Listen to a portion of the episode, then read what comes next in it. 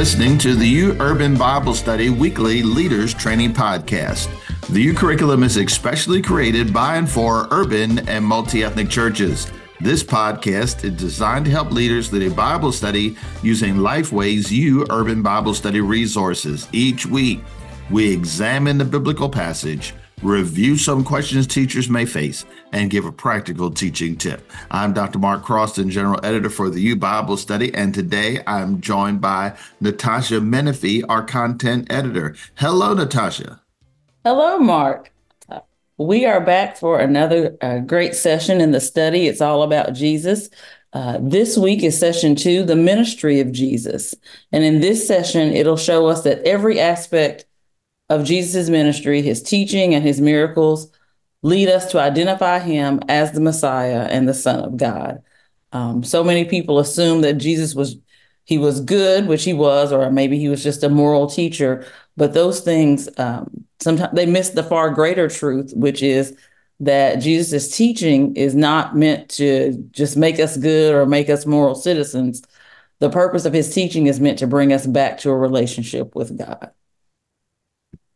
All right. So through his miracles and teaching, Jesus points us to a relationship with God. Here's the question Why does humanity need a relationship with God? Here's the first point to experience healing. We get to see this in Luke 6, verses 17 through 19. After coming down with them, he stood on a level place with a large crowd of his disciples and a great number of people from all Judea and Jerusalem and from the seacoast of Tyre and Sidon. They came to hear him and to be healed of their diseases, and those who and those tormented by unclean spirits were made well the whole crowd was trying to touch him because power was coming out from him and healing them. All right. So uh so they wanted to experience healing. And and so that's one of the portions of Jesus's ministry, the fact that he is a healer. And so we get this great story about him in this particular place, people coming from everywhere, all of Judea and Jerusalem, and from Tyre and Sidon. Now, this is interesting, uh, just an interesting little thought. Let me chase a little rabbit here for a second. Jerusalem and Judea represent the holy places of God, right? Jerusalem and Judea. If you get to look at some of the history of Tyre and Sidon, they were cursed cities. And so, whether you're coming from this part of what I'm getting here, whether you're coming from the holy place or whether you're coming from the cursed cities, he is still a healer. He's a healer for everybody, no matter where you come from, right? And so uh, they came to hear him and to be healed. So it was twofold. They didn't just come to be healed, they came to hear and be healed and uh, of their diseases and those who were tormented by unclean spirits. And it says the whole crowd was trying to touch him. Usually we only think of the story of the woman with the issue of blood who tried to touch him. But now, no, this says everybody was trying to touch him because power was coming out from him and healing some of them, all of them, and healing all of them. And so he is a healer. You want to experience healing? Come to Jesus. What do you see here, Natasha? Yeah, I saw those same things. Uh, people still seek Jesus for those very same reasons to come hear him and to be healed. And I saw there was no uh, ailment or issue that was beyond his power. It talked about healing diseases in unclean spirits. people were made well. So whether our healing is physical, spiritual, mental, or emotional, Jesus has the power to heal them all. And so I just I see that and just as always the power and authority of Christ as the Son of God. Um, that he was able, as you said, to heal them all. So there was nothing beyond his uh, scope of power. There was nothing beyond his reach. So to hear and to be healed, um, we still seek him for those reasons today. Okay, good. So our next section is uh, to experience blessing. Uh, if we wanted to stay with H's, we could have said experience healing and then to experience hearing, right? Because they got to hear him. And so, but we said experience blessing. So let me read verse, starting at verse number 20. Then looking up at his disciples, he said, Blessed are you who are poor, because the kingdom of God is yours. Blessed are you who are hungry now, because you will be filled. Blessed are you who weep now, because you will laugh. Blessed are you when people hate you, when they exclude you, insult you, and slander your name as evil because of the Son of Man. Rejoice in that day and leap for joy. Take note, your reward is great in heaven, for this is the way their ancestors used to treat the prophets. And so here's what they heard they heard that they were going to be blessed. So God doesn't heal just for the sake of healing. He heals so we can hear. He heals so that we can hear uh, and so to be uh, in a position to hear, so we'll be ready to hear. Uh, and so we will believe what we hear when we hear of God's greater blessings. And so there it is. He just goes down. He talks to the poor, the hungry, those who are weeping, uh, those who are hated, insulted, and slandered. And he says, Look, God is going to fix all that too. And so this is a great, great message about the fact that we not only can experience healing in our lives, but we can walk every day experiencing the blessings of God regardless of our current circumstances. What do you see here, Natasha? Yeah, this is uh appears on the surface as being very counter cultural or counter to what the average person would consider to be a blessing. You know, you don't think blessed are you who are poor. You know, well, that's not a blessing in that, but he he gives us a kingdom way of thinking here. So what doesn't appear to be a blessing, he says, you know, what you're experiencing now will result in a greater blessing in the future.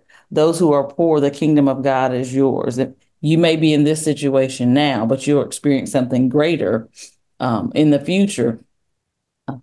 And so uh, we go from, like I said, that physical, those physical healings. Now he's dealing with, um, I think, our emotions, our spiritual, our heart posture of who we are and how we are to uh, to live and live life in Him, knowing that um, greater blessings.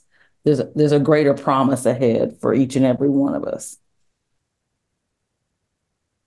All right, so this is this is really great, uh, and uh, so this uh, this section uh, is very similar to what you would read in the Sermon on the Mount. So if you want to go to Matthew five and uh, and and compare this to the Sermon on the Mount, that would be also a good addition for your study. Because here's the here's the bottom line: it is to exemplify love. So he came to, so we can experience healing, so we can experience blessings, but also to exemplify love. Let's pick up at verse number 27, Luke chapter 6. But I say to you who listen, love your enemies, do what is good to those who hate you, bless those who curse you, pray for those who mistreat you. If anyone hits you on the cheek, offer the other also. And if anyone takes away your coat, don't hold back your shirt either. Give to everyone who asks you. And from someone who takes your things, don't ask for them back. Just as you want others to do for you, do the same for them. And so, so what a what a great and challenging teaching this is to exemplify love, loving your enemies, huh?